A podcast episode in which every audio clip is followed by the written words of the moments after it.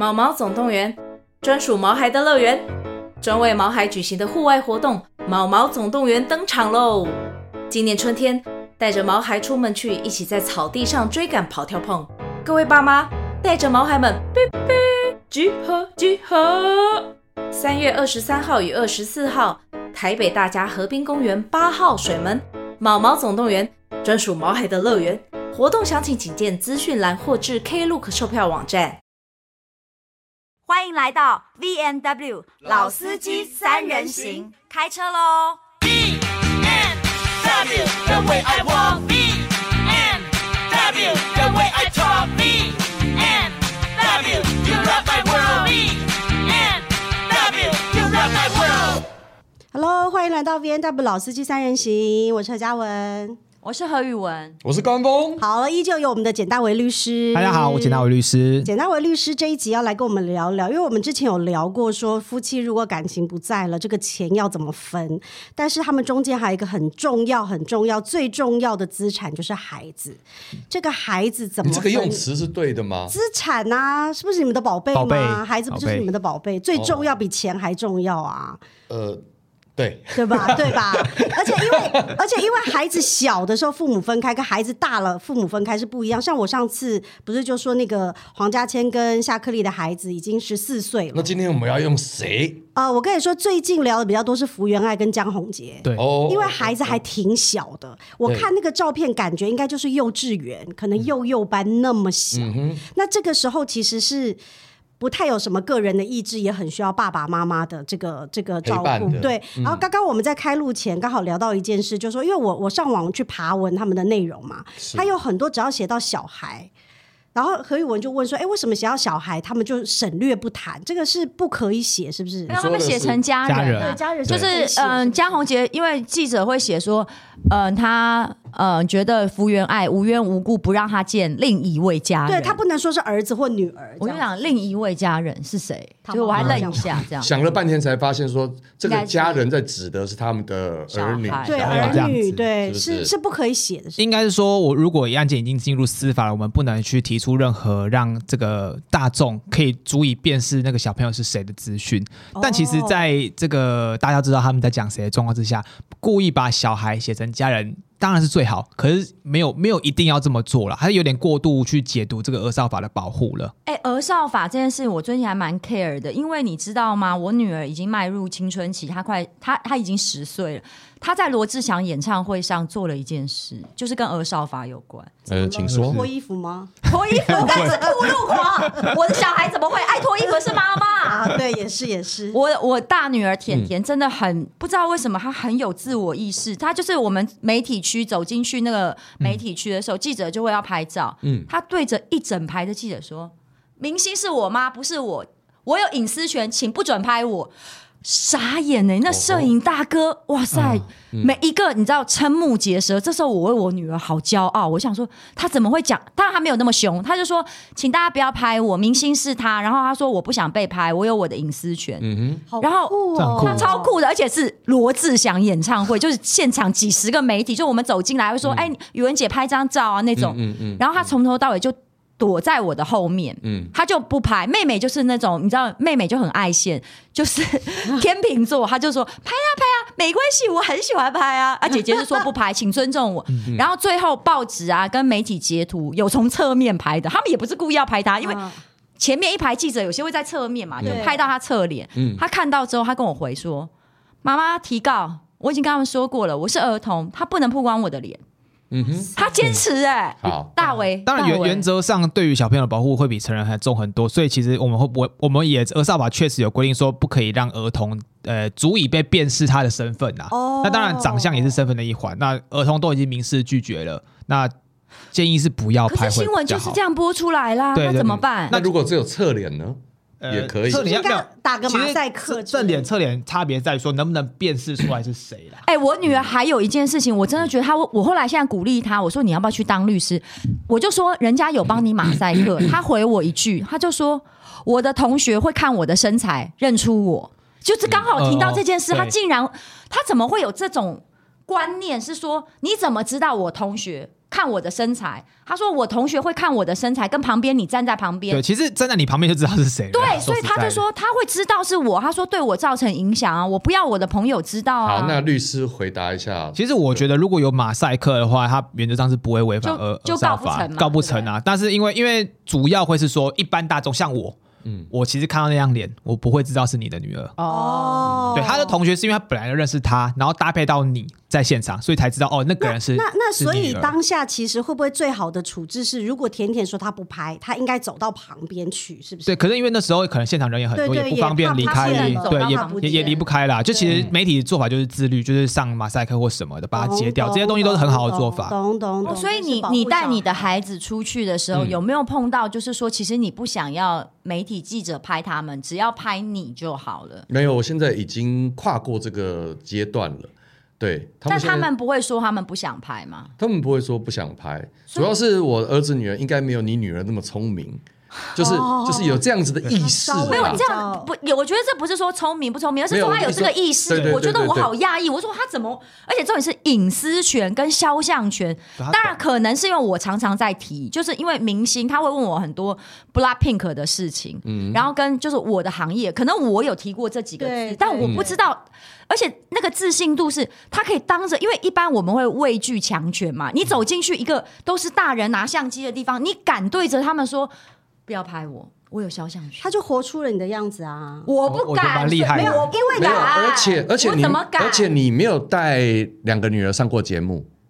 没有，对啊，对，那这是一个区别，因为我有带恩恩跟小花上过节目哦，那这样子就有一点。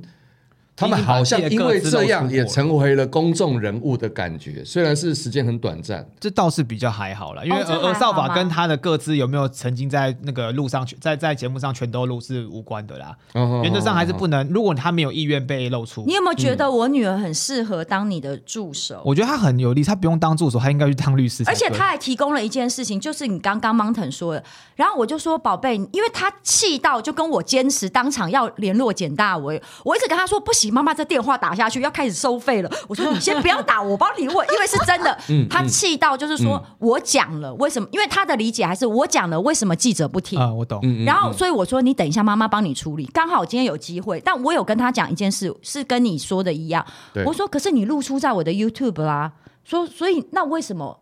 你可以露出在我的 YouTube？ 他就说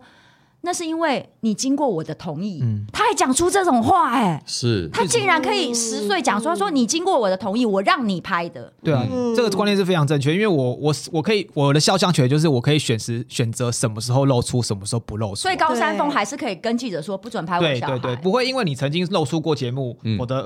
我就随时我的脸就要给你。但我觉得因为你的孩子都是跟你同步露出，对他们来说跟爸爸一起他有安全感啊。对，假设媒体是说你们两个单独露出，也许他会说哦，那我不要，也有可能，也是有这个可能啊。我知道，所以问题是甜甜，我的大女儿的问题是说，我不要跟我妈妈一起拍，但是你把我当个明星，我自个儿拍，帮我录出。对，其实他想要的是 solo， 对，或者说你叫罗志祥出来嘛，罗志祥出来嘛，他其实是想要单飞。我女儿那天还对罗志祥做了一件事嘞，就是罗志祥演唱会完不是会跟我们几个老朋友，他就会出来拍个照，对。那因为大家会等嘛，罗志祥是不是要换装？他最后一套就是朱碧石嘛，他要换装，擦个汗。对，然后我们等了一阵子，然后出来之后，他看到罗志祥第一件事，他就说：“哎，宇文来拍照。”他看到罗志祥第一件事，跟罗志祥说：“你让我等太久了，你为什么不能穿女装就出来呢？”罗志祥也是愣了那么0.5秒，但他都没有很凶，他不是我那种嘴脸，他是那种。你为什么要让我等？他说这样不对，你不应该让他很在乎公平正义耶。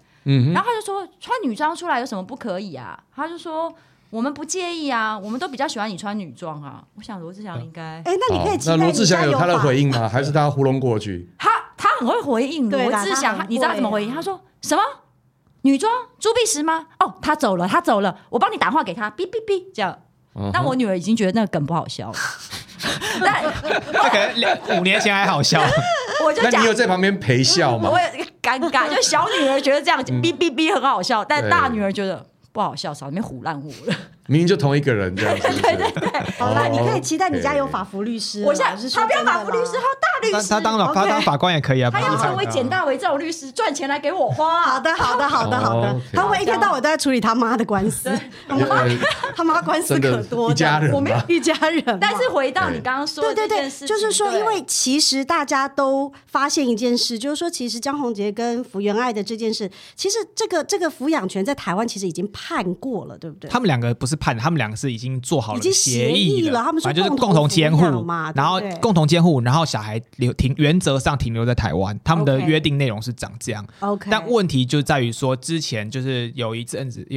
是福原爱把一个小孩带到国外去了，对，然后听据媒体跟他们本人说法是说很难，就是几乎没有联络到啦，找不到，对，找不到人啦。所以江宏杰就向东京裁判所去提出了一个说，我要把小孩缠回来。OK， 然后再来是在宣判之前，我就要让小孩回台湾。OK， 然后东京裁判所既然准了，他准的说，他认为说啊，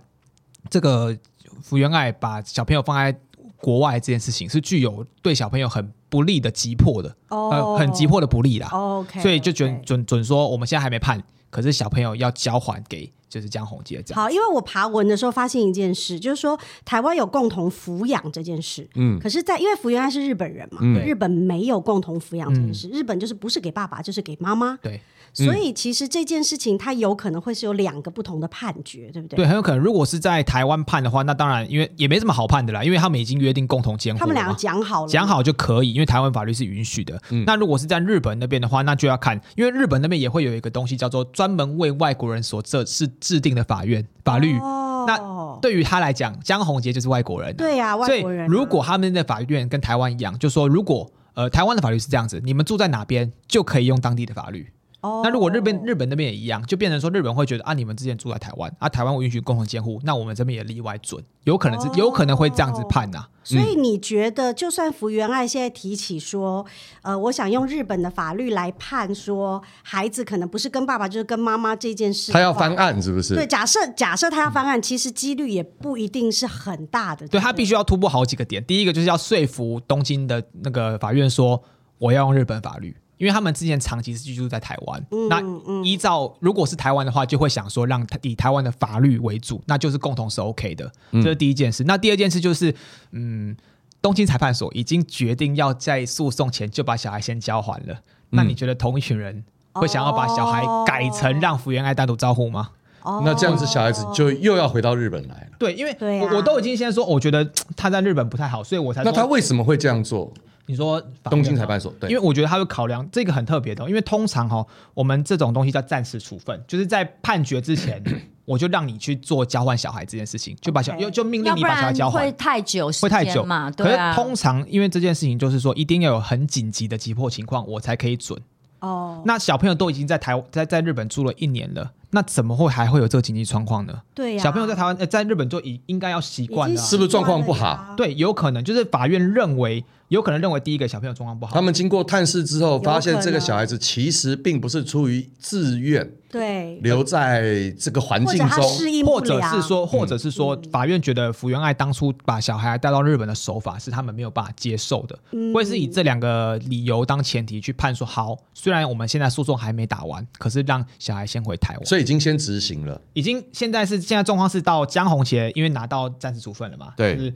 那他就去申请强制执行，那目前还没有下文，目前大家还不知道到底孩子回来，但福原爱好像没理他，对，因为听起来日本好像很强、哦、江宏杰的日本律师也说，因为现在不知道小朋友人在哪，所以你要怎么把小孩抢回来很难，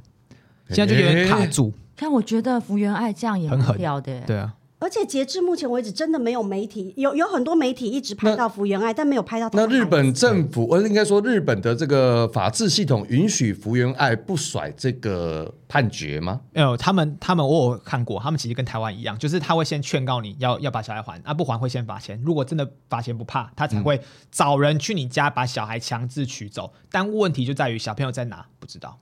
那不就是我们接下来是不是应该找 Will 出来了？对啊 X 档案，这个就是因为你现在没有人知道这小孩是死是活、欸、这个太你突然 提到 Will 的时候我认一下我知道我有在看 X 档案，我们真是、欸、长风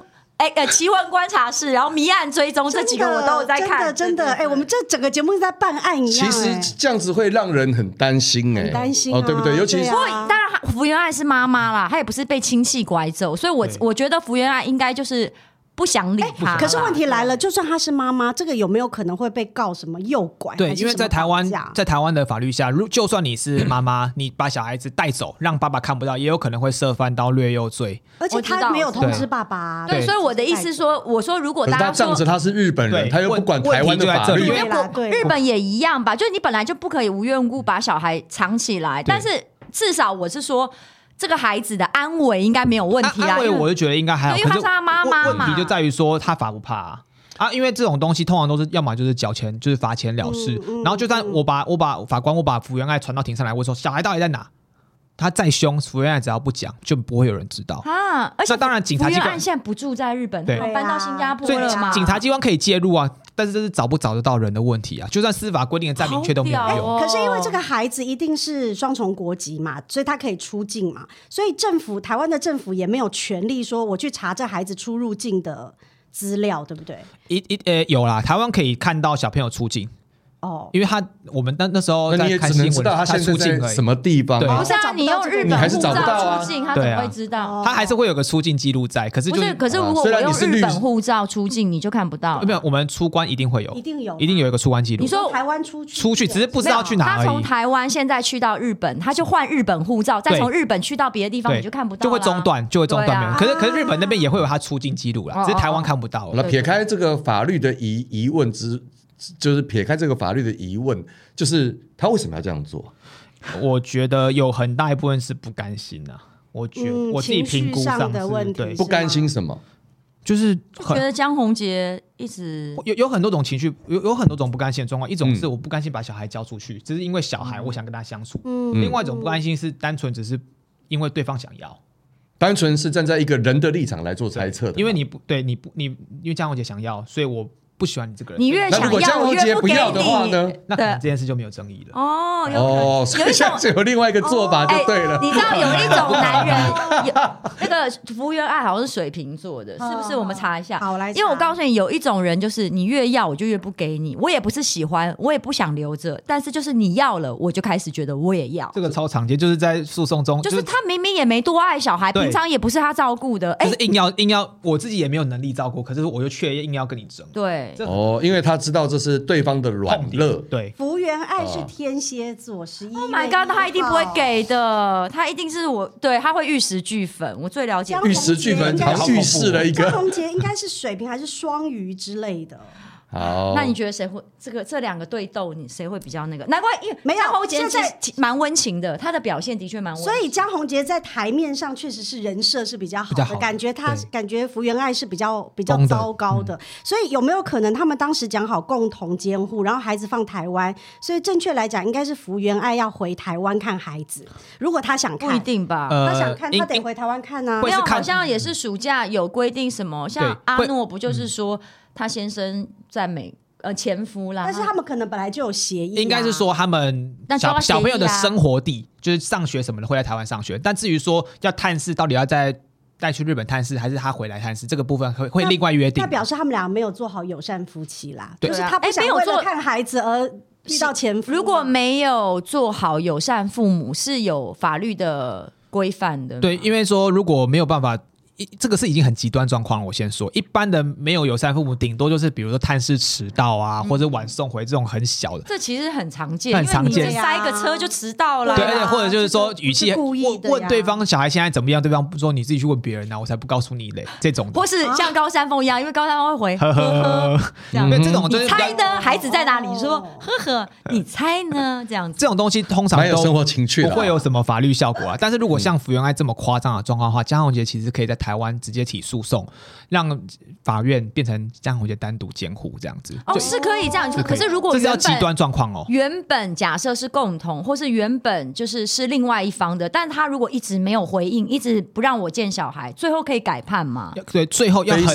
非常极端的状况，非常严重才可以。可是这个江宏杰这个就很严重，牵扯到当前的政治氛围。跟政治氛围比较没有关系，因为法院跟现在政治比较无关，因为他是讲小朋友的事情啦，刚好也对方也不是中国人，所以就比较不会那么敏感。而且我们跟日本关系不是很好，我的意思说目前台日的关系是很友好的。对啦，对啦，是现在这个环境会不会对江宏杰会比较有利，应该这样说。这倒还好，因为法院会去看说是不是真的让小朋友产生不良反应了啦。哦，那你看因为他已经明白了把他带出国，而且明白了违反协议，而且现在目前看起来东京他的一些这些保全处分就是暂时处分也没有要理他，他这个已经算是恶意到蛮少见的状况，所以说如果因为这个去改定监护，我觉得成功率是有的，否则一般人单纯那种几次没看到，或是不遵守协议，这个其实不好，但我们在那个就是很多，因为我觉得我自己当然是算幸运的，同时我也很肯定我自己跟对方这几年做的努力，我觉得我们算是蛮友善的啦。但是说如果说是我周围蛮多人真的就是说比如说前妻或前夫，就是主要照顾孩子那一方会爱理不理的，就是比如说我之前有一个朋友就是说问小孩的事情，然后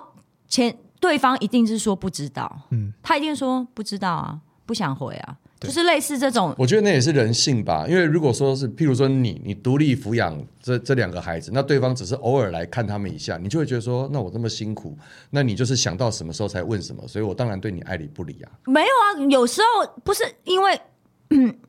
我举例来讲，就是我朋友那个方面，对方没有，两个人都想争啊，因为最后一定有个结果是给另外一个人，所以那个父亲也很关心孩子的，所以他多希望他前妻不要争，因为生的是女儿嘛，就是妻子的机会是比较大的。那妻子其实也在上班，他们是医生嘛，就是丢给外婆照顾了，所以他常常在问小孩，就说不知道啊，在妈那边啊，什么什么，就是你懂吗？他就会觉得说，那为什么不拿回来给我养？你又没有在养，你也是给你妈养啊。所以我的意思是说，他前妻应该不是觉得自己很苦，就是懒得理他啦。对，或是关系本来就没有，但关系也不好。对，但是我当然也没有觉得谁对谁错。那这种东西不是啊，这种东西是非常常见的，很少是什么可以你一言我一言的。就是你也知道，我跟我前夫也是常吵架。你不是我的法律顾问吗？他没有要透露你隐私，我要讲他。我自己自曝了，我又不小心我实在忍不住了。所以我的意思是说，这个是真的常发生的事。你怎么会跟前任有多好啊？然后动不动如果他就说他要告你，就说你这样对我不友善。所以有可能他们夫妻也是有这种情绪上的东西，我觉得看起来一定有啦。因为老实说，虽然说法律上说，如果你身为照顾方，你要告知对方小朋友状况，这是义务没有错。但其实因为违反几乎没有任何罚则，也不会有任何的就是效果，所以其实很多人都会爱理不理。比如说最常见就是，那个母姐会什么时候？对，然后你自己去看学校行事历啊。对。我也碰过这种事，他说网络现在都有公告，你不能去找一下吗？问题就是有时候就是找不到，就是要问你，为什么不能问你？然后你知道可怕的就是，我告诉你，网络还真的找得到，你随便打，你就打，比如说某某国小，对，你就打大同国小104年行事历，我告诉你，还真的都找得到。所以我就想说，靠，怎么给他随便说，还说准了？我本来想说你这样不友善，网络上找不到，你要给我。然后后来没想到真的说准了，我就鼻子摸摸想说但是我就跟他说这友善吗？我还是一样很大声回他说这不友善，叫我去网络上找，我是不会认命的。我说叫我去网络上找就是一种不友善。然后我就说你在网络上搜寻 Blackpink 你就没有觉得人家不友善？没有，因为合作父母是本来就要沟通的，合作父母本来就彼此会有情绪。对对 对, 对, 对，有情绪，因为我们期待是但是但因为我们在办事，这是我跟你哥，就是说情绪是说你这样讲话口气不好，可是我现在问你的不是正事，是正事，你没有资格跟我有情绪。我办事情是这样，就是我在问你行事历，你可以传给我之后不用回我说啊好啊你看一下，不用礼貌了，但是你事情要丢过来，因为我在跟你公事公办啊，你不丢过来。然后那个就是我觉得你事情没有办法，所以我们就可以有一个比较客观的判断，就是说我们当然不知道这一对就是福原爱跟江宏杰最后的孩子的状况会怎么样，因为大家都还在等结果嘛。但是确定他们这对前夫前妻跟这个就是父母估计关系没有处理的特别好，他们都已经很不好啊。江宏杰跑到日本开记者会那如果说这对夫妻都是台湾人的话，其实问题就会比较容易解决，对不对？对，因为现在会是这样子，因为我光是连台中跟台北探视都会吵翻天的，真的啊。对，这个因为高铁也是很浪费时间，很贵。他这个是要搭飞机来看小孩，我说真的，福原爱最后看到一定不爽。就是说他每次来假设到台湾探视，他每次都要搭飞机过来，这个很不现实。欸，可以叫对方付机票钱吗？可以，可是通常不会，因为台湾的概念是你要探视就是你要付费。对啊，那而且还很远，那你也不可能每个礼拜来，甚至2个月来一次都嫌多。那问题是你2个月来一次，小朋友也真的只有6日而已。那当福原爱来说，他一定会觉得不爽，那他可能在这个不爽之下就决定做了说，要把小孩自己带回去的这件事情，就是他本来就有情绪，然后来了，如果前婆家或者是前夫的大家的互动也不好，对，他可能久了也有，而且他们是不是有2个孩子？有2个，但是他只带了其中1个，对，不知道谁哦，对啊，哇，而且带1个我也觉得，那他们是兄妹吗？还是什么？不知道。那他是一男一女啦，但我的意思是说，他们兄妹或姐弟不是就见不到面？对啊，这会有，这样对他们不好吧？对啊，因为其实台湾大部分都还是会觉得说手足不要分离啦，可是要2个一起照顾。原来是把2个都带走，这样洪杰估计忍不了1年吧？对不对？我觉得忍1年也不容易，我觉得他这1年，他已经中间很多沟通了，因为他有讲过啦，就是福原爱律师有讲过，其实他们中间都有在透过律师沟通，所以这1年其实我相信江宏杰都花很大的心力，想要跟对方用沟通方式把小孩给送回来，但最后真的不行才会去走到东京裁判所。我是同意，我觉得就是兄弟姐妹应该在同一个人的照顾底下，因为你说如果比如说我女儿一个给我一个给我前夫，但因为我们是同一个，你说2个人长大，但是有没有这样子的案例是？对啊，很奇怪，比如说男生只要男的，有很多，他不要女的，我的朋友就有啊。逻辑是大家都懂的嘛，因为他要有人传后，我的朋友就有啊。没有，还有谈不定的时候，可是你知道这对父母就是兄弟姐妹就会变很疏离，会很非常非常疏离，而且会很怪，就是比如说，哎，你看。爸爸买了这个，我小时候就有这种状况，我就是给我阿姨养过啊。然后那时候我们回去就是，我1个礼拜见我妈妈1次而已。然后我阿姨很有钱，我妈那时候很穷，刚生我妹。然后所以就变成我阿姨养我1年。然后我去念美国学校，过着有司机接送的贵族般日子。然后我出去的时候啊，如果跟所有亲戚见面，他们就是开始有那种，就是说阿姨怎么帮你买了这个？因为大家都是侄女，你懂我意思吗？我懂这个。我听过另外一个故事，也是让我挺瞠目结舌的。就是呢，就是有一对夫妻，然后呢，他们生了2个男孩子，然后呢，老婆的爸爸，也就是外公，因为他们家是就是绝后了哦，所以呢，他就跟这2对夫妇商量说，哎，我们绝后了，那你们2个，你们生了2个孩子，譬如说。原本那个先生姓王，然后呢女方他们姓随便啦高，好不好？你们可不可以有一个人姓高，就这样可以啊，可是这样本来就可以啊，可以，这2个男孩子，所以呢哥哥就变成姓高了，那这个外公当然很高兴嘛，因为终于有一个姓高的这个后代了，对，所以呢外公呢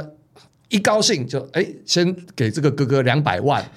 然后弟弟没有没有，弟弟又不姓高，弟弟姓高有这种事情就开始复杂起来了，就是这种对事情就开始复杂起来，然后呢逢年过节甚至是只要那个爷爷一开心，这个姓高的哥哥呢就可以有礼物，然后呢甚至就获得了一栋房子，然后但是同样就是出生在同一个妈妈肚子里面的弟弟，而且都是孙子，都是一样，对啊，所以都男生，都是他的孙子啊，都是逻辑上都是外孙，对，都是外孙。但是呢，因为姓氏的不同，这个弟弟呢原本姓王，就是姓王的这个弟弟呢什么都没有，那要是我是弟弟，我就赶快换成姓高啊，我就自己跟我妈说，我也要姓高就好啦。没有啊，就是。逻辑就是他就是不是这个样子了，没有啊，你就是你，因为小孩子够大，他可以选择自己。我就说，我听说这2个孩子现在已经是高中生了，那一定会闹。那我觉得这样子的处置，这一对兄弟，你觉得以后有办法就是兄友弟恭吗？我很难想象，你知道吗？就是有一方得到了很多的偏爱，对对对，然后另外一方什么都没有，就因为那小孩子多大可以去决定自己要跟谁住或是要姓什么，就比如说父母离婚，我曾经想过，因为我爸妈就离婚嘛，可是我姓何但我妈姓王，那我就在想，我一直跟我妈，我是不是要送我妈一个礼物，把我名字改成王宇文，对，我有想过这件事，是多大可以，但是我是小时候想的，前提是你妈觉不觉得这是一个礼物？姓王。我妈的觉得的礼物就是 cash 多给一点，那就不是你改姓生，你就算现在叫珍妮佛都无所谓啊，你不用忙了，你给他个5亿。那我姓高的话，你给我多一点钱好不好？或者我跟你爸要吧。所以我的意思说，孩子有时候自己怎么，比如生出来了，后来可能对，一般来说法律上就是18岁以上才可以自己决定，但是我们大部分的法院15都会认定，以前是16啦。以前大概快要5-6年前，大部分法院都会觉得16岁以上可以让小朋友自己决定自己的想跟谁住的这件事情。那是随着时间越来越往现代走，因为小孩越来越成熟，现在也有看过14，甚至有看过12当然比较少啦，让他可以自己走12岁之后就决定说我要跟爸爸住还是跟妈妈住。这是自行提出的吗？这是可以在法院可以写在判决里面，就是未成年子女满12岁之后，其住所由其自己决定，这是可以写上去。没有，那但是问题是，如果假设之前是写你很20年前、10年前离婚写16岁，现在小孩子13岁就哀哀叫说我要换人住，那这部分的话，住的话因为原则上是要以就是假设共同监护两个人就要一起签名啊，单独监护就一个人签嘛，所以如果另外一方不同意小朋友换户籍的话，还是没办法。户籍就不能变了，但住可以变。那如果说我们现在，而且其实如果真的小朋友这样的需求的话，其实可以重新提起诉讼，就针对小朋友户籍这一块去请法官改。那机会大吗？如果小朋友有办法很清楚的说出表达自己想要住哪一边的话，那这样是有机会的。但是如果那个小朋友很清楚的表达想要跟一个很软烂的爸爸高山峰一起住，是因为爸爸都不管他。爸爸只负责给他钱，或是爸爸每天让我吃很多冰淇淋，对，他每天可以玩传说对决，玩到爽，这就会看。对，因为这样讲好了，法律就是说对方一定要很烂我才能改定监护，但我现在改定的不是监护，我是改定说比如说我住所而已啊。这个部分法律其实没有定得很清楚，所以目前法官的看法会是这样就是考量很多点，他会真的请社工去问小朋友你的意愿，然后问完意愿之后也会去问真的去访视，比如说三峰哥看你家里有没有很软烂啊，然后呢再综合评估，甚至会请心理师来参与诉讼，直接就请他坐在那边也要付钱啊，然后让他去帮小朋友说话然后就是最后法官才会决定说那这件事情能不能改。所以也有可能小朋友的意愿最后是不能成真的，也是有可能因为我们也但随着越大会越尊重，越容易对，如果比如说他17岁半了，我告诉你不要到爸爸妈妈家了，他都要去马子家里。17岁半也你觉得你爸管得住你在哪里住吗？根本管不住啊，谁能拿监护人？那改姓氏呢？改姓氏的话，小朋友一定要自己才能改，他成年后才能改。那如果爸爸妈妈想要改的话，如果没有办法瞧好，只能进法院改。Okay，小孩满18岁，他可以决定要跟爸爸姓或跟妈妈姓啦。可是如果没有满18岁，爸妈自己要争，那你们要去打官司。对，我觉得为了让你爷爷啊，就是那个刚刚高山峰举例的这个例子啊，这对高中生，你已经离18岁不远了。我个人语文姐是劝你啦，你也改姓了，就是你也是。去讨好外公，不是？那他为什么不要去跟王爷爷也拿200万跟拿一栋房子？代表就是王爷爷就没钱嘛，王爷爷没有这个能力。对啊，听起来就是王爷爷没钱嘛，那就是你少年财运比较差嘛，没有偏财运。那你这个时候财运比较好嘛？那你这个时候是不是要看这个位置？对不对？好，那如果你要看老年，要看额头。所以我们现在呢，就是这一集请简大为，我们下一集要请詹维中，詹维中。我们不要让简大为律师觉得他跟詹老师就是可以出现在同一个 podcast 上面，也可以啊。詹老师最近应该也是很需要像律师他上次有跟我讲，对啊，可是他真的有，他最近有一些发生什么事，但是他又没有办法透露。新闻有讲什么新闻？说他就是新闻说的啦，就是有另外一个算命师说他 copy 他的内容剽窃这件事情。我想听起来剽窃不是剽窃，剽窃跟嫖妓到底是多难分的清楚。我这个人就比较在乎性爱嘛，好不好？但是有这个新闻了，所以可以讲啊，他就是有他们两个在争执，然后另外一方有提出来这个诉，好像已经告了，是已经告了。然后那个新闻也有写了，反正就是，所以詹老师也打算请你协助他，还有请律师。还有自己，而且是人家告他的也蛮红的，也是一个蛮红的，也是一个命理师，也是命理师啊，命理师跟命理师之间的一些战争、命理上的冲突。好，所以其实今天这一集我们也是借由福原爱跟江宏杰这个例子啦，这只是一个例子，因为他们这个判决还有后续可以看嘛，但是就是跟大家讨论说关于如果夫妻离婚之后孩子怎么处理哦这个事情，所以因为这个又跟财产分配不一样，就是每一个国家它对于这些，就像我说我们刚刚说的日本它是没有共同抚养这件事，所以如果你的伴侣是外国人，那这件事可能就会相对复杂一点点。但是如果你们夫妻俩同是台湾人，那我问一下，如果同是台湾人，一般法律会怎么判？老实说啊，大部分不，因为以前有个观念是会判给有钱的那一方啦，当然，但是这个真的在现代社会已经几乎不存在了，这是双薪了嘛？现在除了双薪之外，其实就算真的有一方 极端有钱，另外一方极端没钱，法官也这也不是他主要考量点，他最后只会看哪一根跟小朋友是比较亲的，也就是说平常好，我就讲那尿布什么牌子的，你问两方他现在喝到几 cc， 问两方。反正 很明显就会有一方比较不会。可是我最后问一个问题，就是法官这样问，那如果比如说有一个最后判给保姆，对，只有保姆知道，有一些爸妈知道，后来变泰国人嘛，对，就判给外佣啦，对对对，就是有，但有一些主要照顾方不讨喜啊，对，但是因为他会去看小朋友，如果他就算他的方法不讨喜，那也是不讨喜，如果没有真的对小朋友有造成伤害，还是会判给比较常跟小朋友相处的人。我听说好像孩子小时候判给妈妈的几率会相对性别统计上确实真的比较高啦，但当然因为我们也看过有家庭主妇也带得很好，所以这个也不是绝对。那他们会把兄弟姐妹拆开来判？原则上不会，不行嘛，我最近前夫就跟我讲过，讲这句话我也是匪夷所思，他就说你凭什么认为我不能处理女儿的月经？他说我觉得他